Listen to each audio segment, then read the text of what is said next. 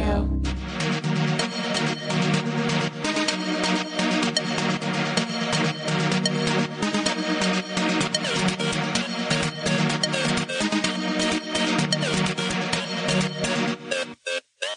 There's a new book on the block. How to win at feminism. Amaze. Break. In Crub. Gold.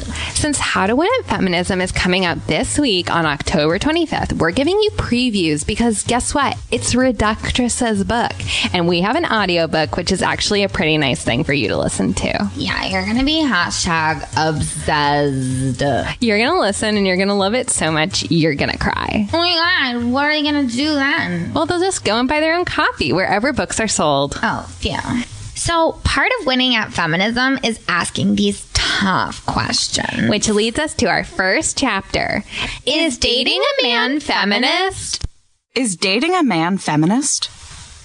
From the moment we were little girl babies, C-sectioned out of our mother's flawless wombs, we have been conditioned to do everything in our power to find a man, or FAM. But so much has changed since April of 1990. The Olsen twins have stopped singing about their brother and started dating much older men. Literally nobody uses a skip it anymore, not even a Burning Man. And most important, you no longer have to marry a man to have value in society. Now that you're almost feminist, you'll have many questions about how feminism applies to dating. Is dating a man feminist? Does feminism affect what I do in the bedroom? Does what I do in the bedroom affect feminism? Should feminism be giving me orgasms? If you are being feminist enough, it should be giving you orgasms. Don't seek it out. It will come to you when it's ready. The answer is a resounding yes to all of these. But the details of dating while feminist are much more complicated. Obviously, we don't need a man to be happy in life.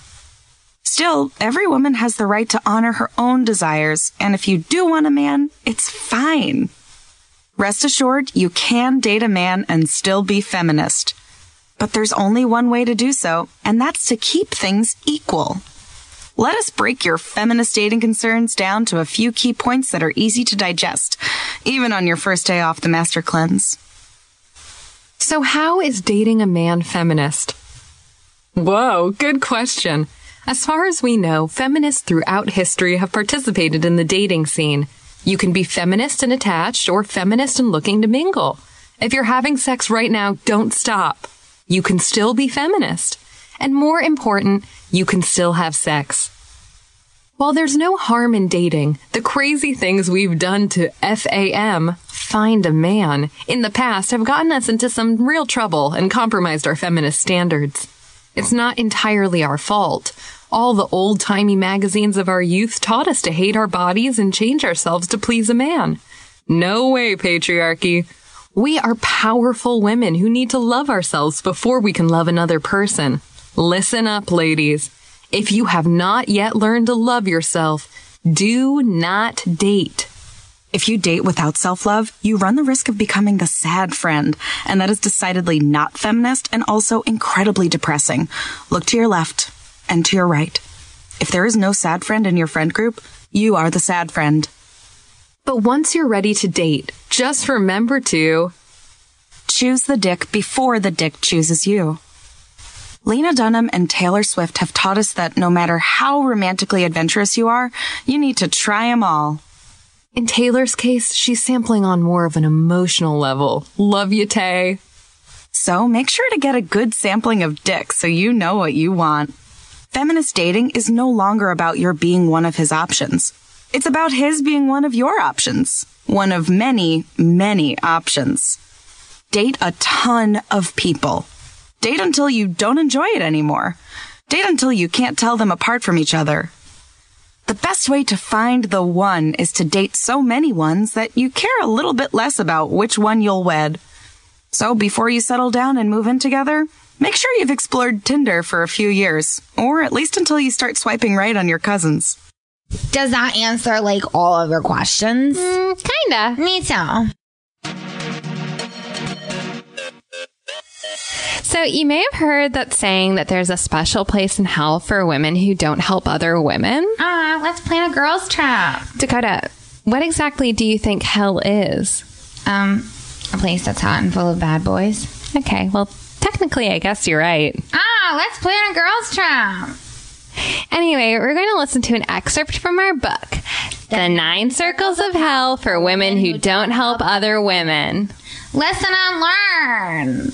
The Nine Circles of Hell for Women Who Don't Help Other Women. Taylor Swift once said, Katie Couric once said, Madeline Albright once said, There's a special place in hell for women who don't help other women. According to many theologians, she's correct, at least partially. There are said to be nine circles of hell specifically designed for women who make social or professional faux pas. Save yourself from eternal punishment by listening to this list. You're not on here, are you? First circle women who don't participate in group texts. This is limbo for women like you who leave everyone hanging. You were specially selected for a hilarious thread about something that pertains to all of you, usually something cray cray an ex friend posted on Facebook. You were called upon, and you failed to answer that call. You'll spend forevermore asking strangers if you can borrow their charger. Notable residents? Estelle Getty and most succubi. Second circle women who post hideous pictures of other women on social media. You're a hot girl with a brand new iPhone, an itchy trigger finger, and no sense of other people's vanity whatsoever. Even if your friend just went through a breakup and needs all the rebound attracting pics she can get, you'll still post a shot of her mid yawn with the caption, I love my beautiful friend. Your punishment is having large scale portraits of your weird elbow skin posted online every hour on the hour. Repent. Notable residents Cleopatra and your great Aunt Jill. Third circle women who bring chips to a potluck. First of all, potluck means cooking. If they wanted to throw a party where everyone bought 7 Eleven chips at the last minute, they'd have called it a let's all give up party. Plus, all those who made salsa, hummus, or artichoke dip are already bringing chips, so there'll be a lot of crunchy waste killers left over to tempt your host. This is a crime punishable by an eternity of trying to quietly chew something crunchy in a crowded lecture hall. Notable residents Mary Todd Lincoln and that girl just from work.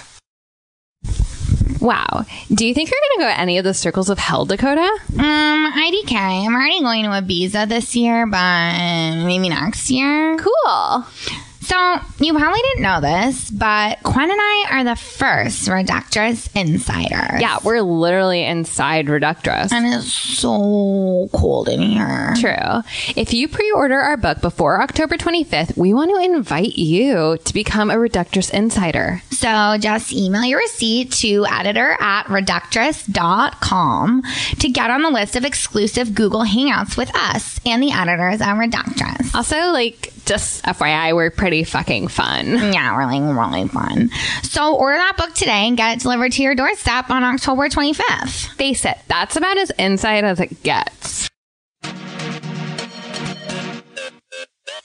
Okay, so this next clip from our book is all about equal access to crucial resources. All women need to have access to the basics, opportunities, sanitation products, and, of course, Photoshop. So here it is Why all women deserve equal access to Photoshop. Why all women deserve equal access to Photoshop. When Photoshop is not easily accessible, women suffer. Women without access to safe and reliable photo editing tools have been forced by circumstance to share busted selfies that affect their quality of life for years to come. Is this what we want? Is this America? It's up to us to give all women increased access to life saving Photoshop tools. Every woman deserves to be photoshopped in a way that reflects her power, intelligence, and the flawless complexion that she doesn't actually have, but theoretically could. Far too many women are being left behind in the workforce because their LinkedIn profile pic makes them look bloated, tired, old, sad, or just kind of how they look on a normal day. The equivalent of showing up to work minus a full face of makeup. Sure, we could try to fix the problem at the root and erase the systems that perpetuate this problem that is specific to women, but looking good isn't just fun. It's vital. Our solution?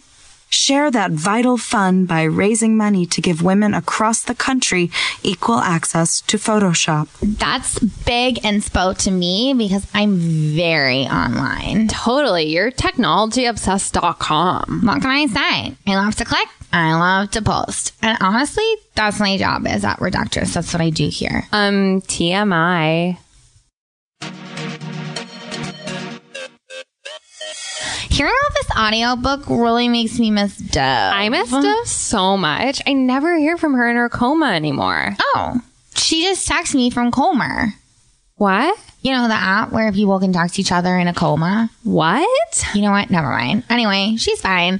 She's just like really busy with a lot of work and stuff. Oh, okay. You know what? Actually, that makes sense. and speaking of the workplace, it's time for us to chat about the workplace. Um, TMI. See, what you're doing right now is making me feel like I'm sharing too much information or I'm being over emotional, which is something that women suffer from in work environments. Ugh, yuck. Luckily, there's Sheryl Sandberg who taught us to lean in, and we give her thanks in our book. Each section of the book begins with a beautiful invocation of a woman we admire. So here's our feminist invocation of leaning in. Women at Work. A feminist invocation of leaning in. I don't, don't just work it. I flip it, lean in, and reverse it. I lead your ass. This spin class. Ride first class. Sandberg Kardash. You keeping up with us? You can eat our dust. Laid the agenda and crudité platter. My lady pockets getting fatter. Working lunch, working dinner, working drinks, got two sitters. Sitting at that table, got more pressure than you, more papers than you. Facts, facts like you don't care. I know you care. My personal brand is money, honey. Your glass ceiling is my cash feeling. Have it all. Skirt size small. Conference call in my cubicle. Um, so we've come to our last clip from the book, and it's a big one. It was our favorite chapter in the Reductress book club. I missed it, but I heard it was super fun. I live tweeted on the Reductress account after blacking out and got our account suspended. Aw, fun. Yeah. So anyway, we got a really special guest writer to contribute a little chapter. Yep, it's none other than RBG, the Ginsburger herself, who took a break from being a Supreme Court justice to talk to us about being a woman. But we just have to warn you, she's had a little bit to drink. Hashtag relatable. Take a listen and listen to Ruth Bader Ginsburg after she's had her wine. Feature A note from Ruth Bader Ginsburg after she's had her wine. Hey guys, what's shaking? I vowed this year to just have sparkling water, to stay away from the wine, but here I am with a nice glass of wine and I'm enjoying it, alright? I'm Ruth Bader Ginsburg, and I'm here to talk about my experience with sexism in the workplace over the years. While I've had the privilege of working with some of the greatest leaders and thinkers in the world, I've also faced challenges common to many women, like being called a bossy by Supreme Court Justice Roberts, or having the entire Russian Federation tell me to smile more. Ugh. Men's. When I started out in 1960, I was denied a coveted clerk position for the Supreme Court because I was a woman, even though I had a recommendation from the Dean of Harvard Law School. And when they told me I didn't get the job, I was patted on the head and told I was probably bad at math. So, if you're wondering why I'm enjoying a nice glass of wine right now, it's because it's delicious. Do you want some? There's a box in the fridge. I think it's our duty as women to fight for equality in the workplace because men can have a blind spot for mom's issues. Like sometimes when I was out dining with Justice Scalia, I was like, Tony, do you even know what it's like to have a child? And he seriously couldn't answer the question. You know why? It's because he couldn't.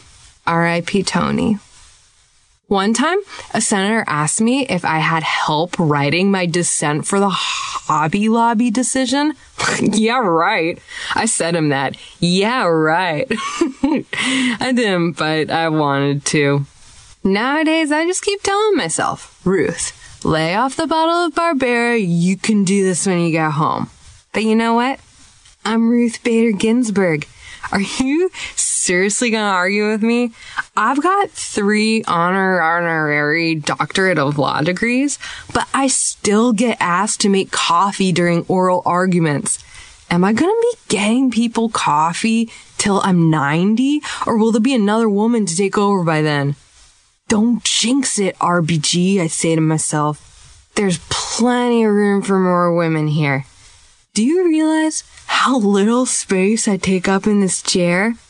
I played Twister once with Sonny Bono. In the 1970s, I co-founded the first law journal devoted to women's rights, the Women's Rights Project, the ACLU, and helped to extend the Equal Protection Clause to women for the first time. And most of that time, Tony Scalia kept mistaking me for one receptionist and expecting me to order his birthday cake. So in other words, it's amazing to see how far we've come from when I was just starting out in my career. Now, if you don't mind, I think I'm just gonna close my eyes for like a second. Is she okay? We're actually not allowed to ask. I love that. Thanks to everyone for listening to these clips from our new book. I bet you're like so excited for the book, which is good news because you can have it. What a great deal. How to Win at Feminism is available in a bunch of formats. Like paper, when you can hold in your hands. Oh, that's so old fashioned. It's also available as an ebook. Oh, that's so cute. And what you heard here today are excerpts from the audiobook, which is great for long car rides with strange guys. Oh my god, why would you do that? I mean, I know them. They're just like so weird. Oh, They love this audiobook though. cool. So, listeners, if you've made it this far, congrats! You've gotten a little taste of the book. We hope you love it. You can order How to Win at Feminism right now from your online bookseller of choice. Mine is my daddy. So stop paying attention to the road and get it now. And that's it for Mouth Time this week. Thanks for listening. And stay tuned next week when we all popcorn read the Bible. Feral Audio.